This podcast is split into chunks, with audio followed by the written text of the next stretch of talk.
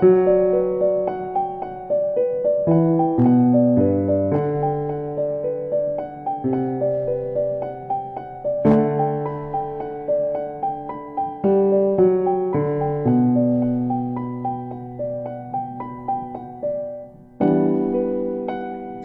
大家好，欢迎来到纵身一跃，我们一起探索自由丰盈的人生。我是珍妮子。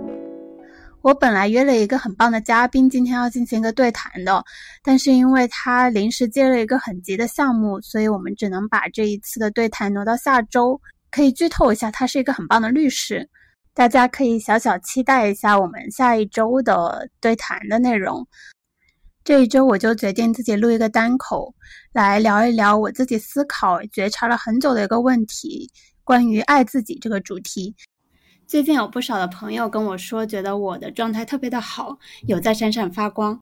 其实我自己也有相同的感受，我觉得我自己的身心状态都达到了一个我比较满意的状态，时常都觉得有一股非常饱满的能量迸发出来。我真的觉得我最近都有在好好的爱自己。在思考和觉察了一段时间之后，我觉得我到了一个状态，可以去跟大家浅浅的分享一下，究竟什么是爱自己，怎样才算爱自己，以及也想跟大家分享一些我觉得可以好好爱自己的一些小 tips，希望能够让大家也有一点点的启发。现在我在自己家里，我把窗帘都拉紧了，感觉自己就像一个在暗房里面洗相片的人，非常的有感觉。大家都听过很多人说我们要爱自己，要对自己好一点。其实应该很多人都跟我一样，听到这句话，听到这个口号，已经有点觉得厌烦，甚至觉得反感了。我仔细的去想一想，为什么觉得这是一个非常空洞的口号？为什么觉得这是一个鸡汤？会有一种本能的反感呢？我想这可能是现在非常盛行的消费主义电商的话术，用来哄骗我们去进行消费，去买买买。这是一个消费的陷阱，因为我们听了很多这样的口号，非常的空洞，但是并没有一个细节、一个具体的可行的措施告诉我们什么叫爱自己，怎么样才算爱自己。我其实对这句话本来是非常无感的，但是因为有一段时间，常常有人告诉我，跟我说，我觉得你不爱自己，你对自己不够好。我问为什么呢？你为什么觉得我不爱自己？他就会告诉我，因为你不。不给自己买贵的包包、买衣服，也不买很贵的大牌的护肤品、化妆品，你的生活看起来一点都不精致。他常常会脱口而出就说：“你对自己好一点吧。”我当时听了之后，内心就笑了，觉得这真的是肤浅至极。也有朋友这么跟我抱怨过，说说他的另一半觉得他并不爱自己，也是差不多的理由吧，说因为你不名不买名牌。你买的衣服也没有那种很大的 logo，很贵的东西。我朋友说，其实我就只是想要一个四十块钱的帆布包啊，我就是喜欢这个东西，这个东西背着让我觉得很舒服。我的朋友也告诉过我很多关于他这个伴侣其实对他并不好的一些事情，所以我当时就跟他说，你就怼回去说，跟你这样的人在一起，在这样的有毒关系里，才是真的不爱自己呢。听了太多这样的话，也听了太多这样的口号，说要爱自己，要对自己好一点，我就开始真的困惑，到底什么才是爱自己呢？怎么才算是对自己好？买买买就真的如他们所说的一样，就是爱自己吗？那么买买买就真的不真的如我一开始所反映的，就不是爱自己吗？就真的是肤浅至极吗？我后来重新思考了一下这个问题，我想，也许说出这个话的人内心本来就是需要这些东西的，他就是需要买买买。如果真的是这样，这真的是他自己真正的需求，我想，那他给自己买昂贵的东西，买包包、衣服、护肤品，我想这满足了他自己的需求，那确实也是他对自己好的一个方式。那么对于我自己，我是不需要这个东西的。那么我没有给自己去买这样这些东西，那也不不代表说我就是对自己不好，不爱自己啊。所以我想满足自己的需求这一点，应该是属于爱自己的一个方式。那么怎么样才能真正的去满足自己的需求呢？它的第一步其实是怎么样去发现自己的需求。之前我前段时间我看了一本书，叫《养育你内心的小孩》。这本书当时我光看书名，我就已经感觉到非常非常的疗愈了，因为心理学上认为，人从一开始，从出生的时候，就是从父母、从养育者那里去感知和认识世界的。所以，这个养育者对于你认识世界非常非常的重要。但是，如果你没有足够好的养育，你当时没有得到足够的关爱，或者说等你长大了之后，你的养育者不再去对你进行一个养育，不再用像以前一样给你投入那么多的关注的时候，其实你是可以来去当你自己的父母，来养育你自己，去照顾你自己的，去发现你自己的需求，然后去满足它。但其实这是一个非常难的一个过程。我也是在读了这本书之后，才有了更深刻的认识。读完这本书之后，我觉得最受用的、最有启发的一点，就是去深挖你自己内心的需要，去探索你自己更深的需求，去抽丝剥茧的追问自己，一层一层的去追问自己为什么。比如说，在亲密关系中，如果你遇到对方不按你自己的期待来对待你，你会感到沮丧的时候，你就你就可以去问自己，你在这背后的需求是什么？如果是陪伴。那么陪伴对于你来说很重要吗？如果没有得到这个陪伴，会怎么样呢？然后你会发现，也许是你害怕孤独，也许是你觉得没有安全感，也许是你觉得对方不爱你。那么你可以再往后的再去问你，这陪伴背后更深的需求又是什么？如果没有得到，会又会怎么样呢？它对于你来说是不是真正的那么重要？你这些恐惧是不是真实的存在？你在像剥洋葱一样一层一层的去去思考、去剖析自己的时候，你会发现你最底层的、你真正的匮乏是什么？如果你找到了你真正的匮匮乏所在，你便可以去安抚、去照顾自己的情绪，去满足自己内心真正的需求，然后把匮乏的洞给填满。就是这样子，把自己当做一个小孩，温柔的去看见这个小孩的需求，然后去满足他的需求，就像一个养育者一样，像你的父母一样去照顾你内心的小孩。我想给大家分享两个小例子。第一个是关于我的一个朋友的故事，也是给我推荐《养育你内心小孩》的这本书的一个朋友。他告诉我，他在三十岁生日的时候，他的伴侣不记得他的生日了。他没有收到祝福，也没有收到任何的礼物，他感到非常的失望和沮丧。那么在下一年的时候，他为了不让自己体会到这样子的沮丧和失望，他就提前的，他去思考了他背后的诉求，他的需求是什么？他想这是想要获得伴侣的祝福，还是礼物，还是说被珍视的感觉？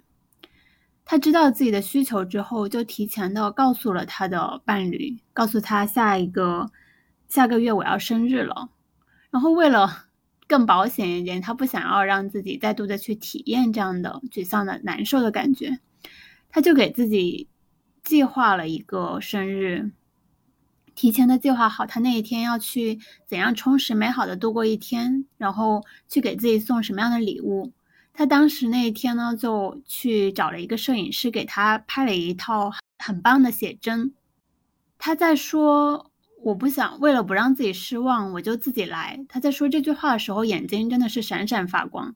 我至今都记得他眼睛里发光的样子。我想，这就是他去满足自己的需求，自己去满足自己，不再去过度的依赖对对于别人的期待。这也是一种自己爱自己的方式，他有能力去自己爱自己。我觉得这真的是一个让我觉得很有能量的一个法宝。另外一个例子是关于我家小猫的。我家小猫是一只非常有个性的猫，它从来都不会藏着掖着，一定会非常直给的告诉你我的需求是什么。我就是想吃，它总是会非常直白、非常直接的喵喵喵的告诉我它想吃东西。如果我不给它吃，它会非常坚持不懈的去表达它的诉求，而且是非常大声的表达它的需求。我我经常在给他擦完身子之后，他都会。习惯性的带我去他的零食柜，让我给他的东西吃，因为他已经养成了一个习惯，就是我帮他擦完了之后，他就是要吃东西，他觉得这是一个奖励。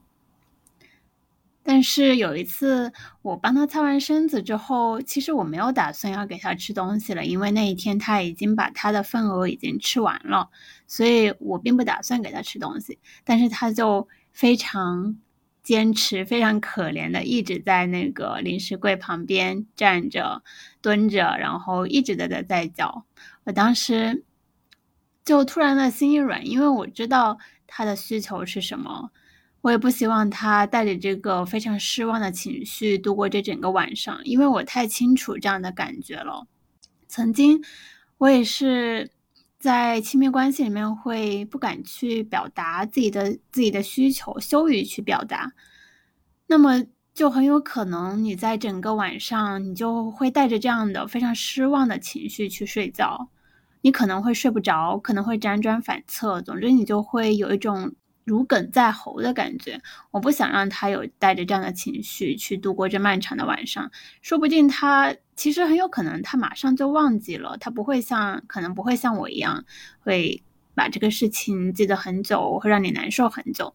但是我就是可能是带着自己的投射吧，我就马上的去给他弄了吃的，我希望能够去满足他的需求。这其实也是一直以来我对我家的小猫的方式，我希望。我能够非常及时的去满足足他的需求。说回到刚刚说的，如何去满足自己的需求？你需要发现自己的需求，然后去满足它。那在这整个去剖析自己、去发现自己、去觉察自己的这个过程，有一点非常非常的重要，那就是对自己诚实，诚实的面对自己，诚实的面对自己所有的感受。这点是我最近非常有。感受感感触非常有启发的一点，怎么样对自己诚实呢？就是从最表层的来说，如果你什么时候你去感受，你什么时候是开心的，什么时候是舒服的，什么时候是安心的，然后什么时候又是沮丧的、恐惧的、不安的，你知道了自己的这些感受之后，才能更好的去发现自己的需求是什么，然后怎么去满足它。有些人总是觉得，总是会说他不知道自己真正喜欢的是什么，真正热爱的是什么。但我认为，其实每个人都知道，每个人的在最内心、最深处的地方，其实他是知道的，只是他不愿意，他不敢诚实的去面对自己。就拿我自己来说，其实我内心深处非常的清楚自己喜欢的是什么。比如在面对选择的时候，有选择困难的时候。你可以尝试着先做出第一个选择，但是在做出第一个选择的时候，我其实是可以很明确的感受到自己内心最深处，如果他有一点点的沮丧，有一点点的遗憾，有一点点觉得如果我做另外一个选择就好了，其实那个时候我就已经知道我自己想要什么，我就会马上做出另外一个截然不同的选项。这种时候，其实在生活中是非常多的，我们更加的知道什么东西。是更接近自己的本质，什么是接近更接近真实的自己的？只是我们常常为什么会去挣扎，为什么会觉得痛苦？是因为那是因为我们没有诚实的去面对自己。我们明明知道自己是一个番茄，但是我们总是想着努力去做一个苹果，但其实并没有人说苹是苹果更好还是番茄更好，只是我们自己内心会有一个价值的判断。于是我们努力的想要去做一个苹果，做一个不是本不属于自己的东西，所以这个时候我们才会感到痛苦。我认为这就是对自己不诚实的一种方式，一个表现。之前有听一期播客，是跟学霸猫的一期对谈，里面说到，以前我们总是忙着取长补短，但后来才发现，其实短板也不一定是需要补的。其实每个人都知道什么事情最吸引自己。跟着自己的感觉走，就会有，就会有很好的反馈。但我们却总是要拧巴着去做自己不擅长的事情。你天然，如果你天然就是个番茄，那你就你就接纳自己是个番茄就好了。只是我们以前的痛苦常常就在于，我天然是个番茄，却非要成为一个苹果。这就是对自己的不诚实。对自己诚实，又引到了另外一点，我想谈的就是接纳自己，允许自己。我想，有时候我们不能够诚实的面对自己，不能够诚实的去面对自己的感受，是因为我们不接纳自己，我们不允许这样的自己出现，不允许这样子的自己存在。我经常听到简单心理的创始人简黎丽，她经常用到“允许”这个词。她总是说要允许自己，允许自己的，允许自己有情绪，允许允许自己不开心，允许自己可以这样，也允许自己可以那样。我第一次听到的时候，觉得特别的感动，因为我们常常都不允许自己。对于情绪，他说情绪是需要被接纳和理解的。当你在受伤的时候，如果有人去接纳和理解你的情绪，给你更多的爱，你的受伤就不会成为创伤，你就会好起来。而我呢，我总是很少的去接纳自己的情绪，我经常一边忍受着自己的情绪，又一边 judge 自己。去评判自己，否定自己，我会攻击自己，说你怎么能产生这样的情绪呢？对方都一副无所谓的样子，你怎么可以这么在意？你怎么可以产生这样的情绪？我会认为这是一种软弱的表现，这是一个输掉了的表现。简历里说，你要先体验过被爱的感觉，才能发展出爱自己的能力，然后才会爱别人。相类比的，我想。是因为我曾经不被允许去表达情绪，我一旦表达情绪，就会收到对方的评判和不理解，甚至是歇斯底里的拒绝。我一旦把情绪表达出来，对方还没有接收，还没有接纳，就重重的、狠狠的又回击了回来，重重的摔回了我身上，所以我才养成了这样的一个习惯和这样的一个循环。我不再敢去表达自己的情绪，我没有体验完整的表达、完整被接纳情绪。但后来我才明白，我可以自己去接纳，自己去允许自己。我可以允许自己今天不 OK，我可以允许自己今天需要休息一下。我可以允许自己去爱自己，自己去接纳自己。我可以不再去评判、否定和攻击自己。说了那么多，先总结一下：什么是爱自己？什么是对自己好？刚刚说的第一个是满足自己的需求，第二个是对自己诚实，诚实的面对自己，第三个是接纳自己，允许自己。我发现说了三点，每一个点里面都会有“自己”这个关键词，所以爱自己其实是以自己为中心的，这个自己非常非常的重要。我也是用了很长很长一段时间才明白，才意识到。在我以前总是受到困扰的时候，我会求助于我的朋友、我的闺蜜，但是每次她总是会告诉我，他们总是不会直面的回答我的我的问题，不会告诉我别人这么做是什么意思，别人这么做是为什么，别人心里面到底是怎么想的，他们不会这么回答我，他们会告诉我，我更想知道你打算怎么对待自己，你心里面是怎么想的，你自己有什么计划。你考虑自己可以怎么做？在我一而再、再而三的再去问，把问题问回去，我说我想知道他是怎么想的，他这是什么意思？别人会再一次的告诉我，自己、自己、自己。你要把关注点放在自己身上。我们讨论别人的行为和想法都没有意义。当时的我是非常的抓狂，非常的抓耳挠腮的。因为我就是一心想知道别人这么做是什么意思，别人究竟是怎么想的。我想从朋友那里知道别人的想法。其实我知道这是非常荒唐也非常荒谬的一种一种行为。当时也非常的不理解他们为什么总是不回答我，不不正面的回答我，而是总是问我自己是怎么想的，我自己有什么计划，让我去想想我自己可以做什么。但是我现在。过了很久之后，我回过回过头来去想，我认为这是一个非常智慧、非常聪明的一个方式，也是一个非常好的引导我的方式。我至今想起来都会非常的感动，非常的庆幸我身边有这样的朋友。他们总是会告诉我，你要把注意力都放到你自己的身上，你要把你的所有的注意力，你所有分散出去来的心神都拉回来。过了很久之后。我才意识到，每个人都会有自己的旅程要走，每个人都有自己的路，有自己要解决的课题和功课。你只只需要去想、去思考、去解决你自己的课题，而不要去想别人的。因为别人的课题，你想不来，你也解决不了，你也控制不了。你能够控制的只有你自己。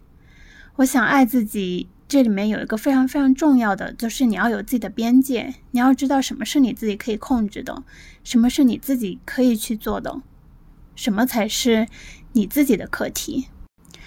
你明白了这点，搞清楚了这点，你跟别人的关系进行了一个切割，无论是在嗯跟伴侣的关系、跟朋友的关系，还是跟原生家庭的关系，你有了一个明确的、完整的切割，有了一个明确的边界之后，你才能够完整的去爱自己，你才能够充分的去捍卫自己的主体性和完整性。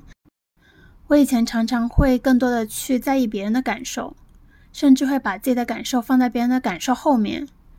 如果这样让别人更开心的话，我甚至可能会牺牲自己的一些时间。我觉得这就是让，这就是不够爱自己的一个表现。但是我现在会把我的关注力都放在自己的身上，把我的关注的都拉了回来。我能够充分的去照顾自己，充分的去尊重自己的感受，充分的接纳自己。前几天听到一句话说：“走进内心的感觉就像回家一样。”我现在就是这种感觉。就像回家一样的舒服安心，这种感觉真的非常非常的棒。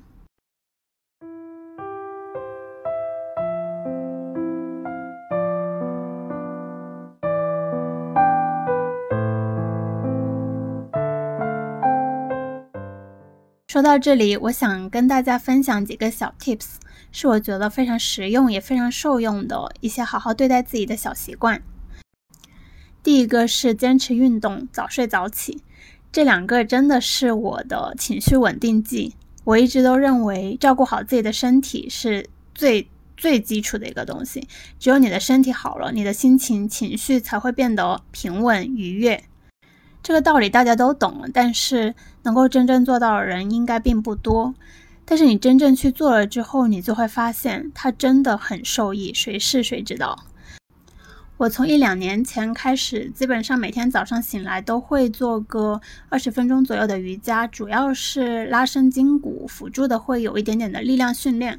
这是我唤醒我的身体，清爽的、有活力的开启一天的一个方式，也是我稳定身心的一个法宝。这是我。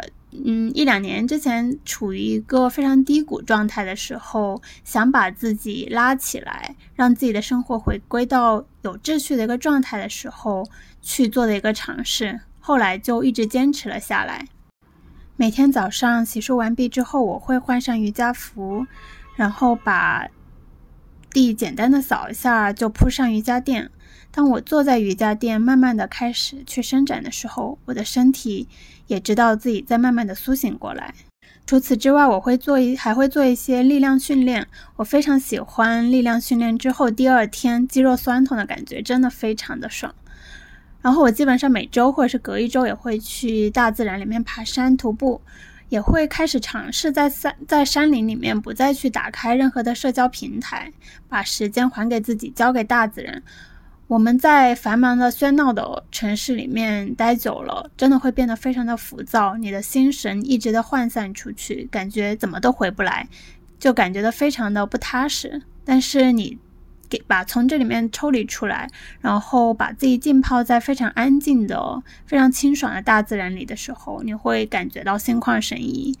一整天都不再去接收任何的信息，不再去看任何的社交平台，真的是一个非常好的让自己感觉到踏实和宁静的方式。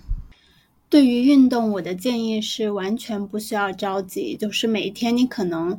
就给自己一点点的时间，可能从一开始的五分钟、十分钟开始，你只要每天的去坚持，每天的做一些，即便是很简单的拉伸运动，它都是可以成为你的一个锚点，让你知道你的什么时，你的这个时间是属于运动时间，是属于你的身体的，你的身体是可以得到一定的伸展的。我觉得完全没必要说一上来就。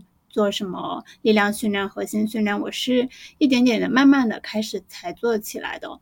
然后在前两个星期我去爬梧桐山的时候，我很明显的感觉到我的体力比以前真的好了很多。我没有，这是我觉得是我自己长期坚持的一个一个效果。我很相信很微小的，但是长期的坚持的习惯。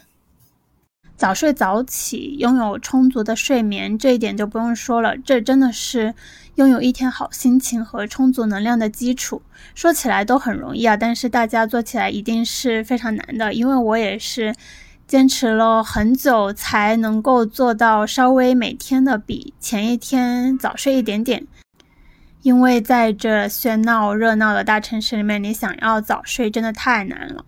你很难拒绝你的手机的诱惑，很难拒绝在晚上再看看剧、刷刷剧的这种诱惑。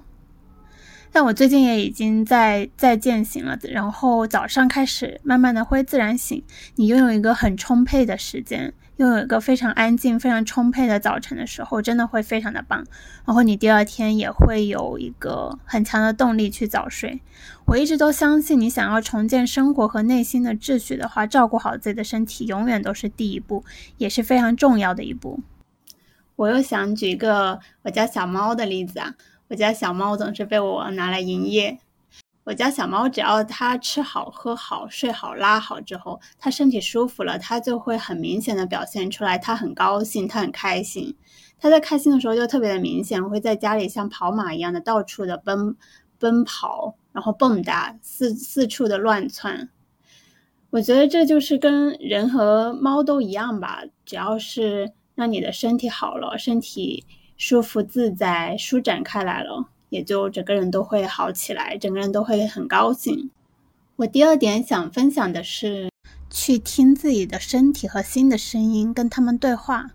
我最近有一个习惯，就是 别人在跟我说什么，让我做选择，或者是问我的意见的时候，我没有办法马上给出我的答案的时候，我会半开玩笑的说：“我去问问我的心怎么说。”我去听听他的意见，这其实就是刚刚所说的，对自己诚实，诚实的去面对自己的感受，好好的去听你的身体、你的心想告诉你什么，这就是去觉察自己身心的能量水平。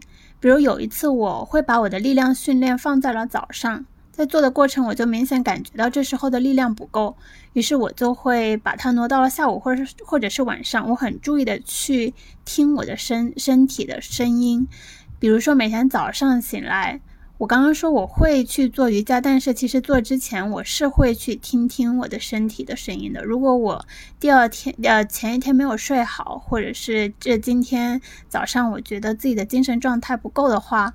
我的身体会告诉我，他现在不想做太激烈，或者是他任何任何的运动都不想做的话，我就会选择今天早上就不做运动了，或者是今天早上我感觉到我的能量特别的充足，我特别的想要把我的想要做一些力量训练的话，我就会在现在这个时候做。所以在做任何事情之前，我现在都会去问一下我自己的身体和我的心：我现在想做这件事吗？做了的话，我会觉得开心吗？如果不做的话，我会会不会觉得很遗憾？前两天我听了《自我进化论》的最新一期的播客，他有提到，嗯，李欣老师就是一位中医老师，他在书里面有写到，你要去感知自己，观察自己。你知道你吃什么舒服，吃什么不舒服，跟什么样的人在一起开心，跟什么样的人在一起会不开心？你想什么，做什么，说什么的时候会比较安心？反之，怎么样会让你自己觉得很不安心、很不踏实？这样的话，你就会知道该往什么方向去调整来养护自己。这其实也就是去觉察自己的身体和心，去觉察什么样的时候、什么样的状态会让你觉得舒适。第三点是给自己独处的空间和时间，这一点对我来说特别的重要。我是一个特别需要很长一段时间跟自己待着的人。有时候我出去跟朋友见面，我会觉得有能量的注入，会很兴奋，会接收到很多的能量和充电。但是，但是如果超过半天甚至一天的时候，我就能够明显的感觉到自己很需要独处来去补充自己的能量了。我是只跟自己待着，并不是说，嗯，你自己一个人在刷抖音、刷社交平台，或者是在赶工作，这些其实并不是我所说的独处。做这些事情，只是说是你一个人去完成，但并不是独处。做这些事情，你依然会把你的注意力涣散出去。而我所说的独处，是能够把你的注意力、把你的专注力给拉回来的。我认为瑜伽、冥想、散步、阅读、慢跑、写日记，这些其实都是你独处的时候可以去做的事情，也是非常有助于去安神的一些小方法。嗯，刚刚提到了自我进化论的一期节目，呃，主播也有提到说，即便你其实出去跟。别朋友见面，即便是你两个人都不说话的时候，其实你也是会感受到彼此的能量交互和影响的，也你也在不停的接收着信息，所以久而久之，你才会感到疲倦。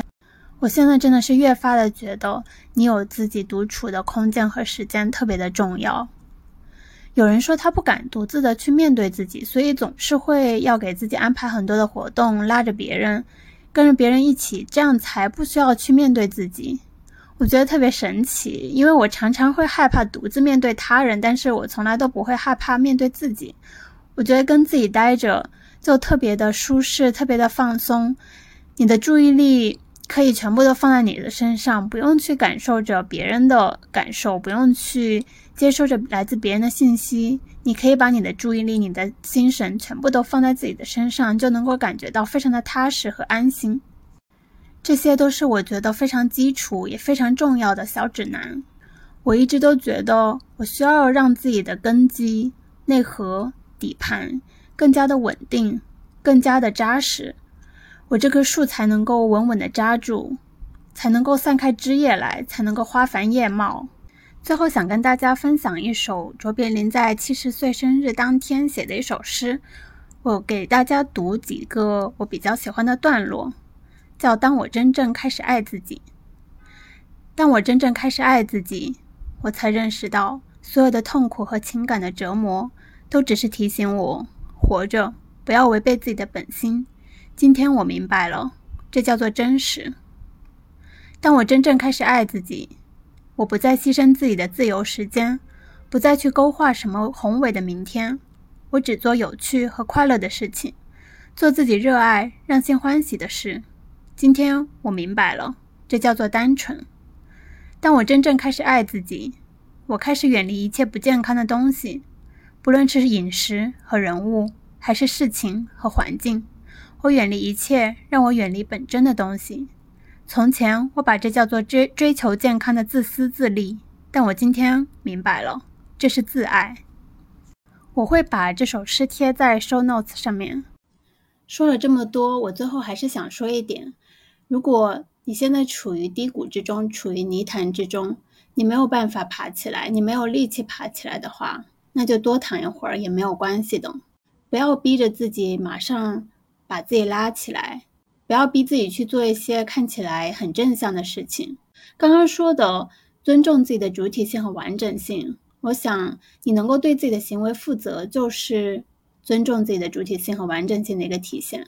不管是你现在决定爬起来，好好的去爱自己，好好的去生活，还是说你现在想在泥潭里面再多躺一会儿，只要能你能够为你自己的行为负责，我觉得这就已经足够了。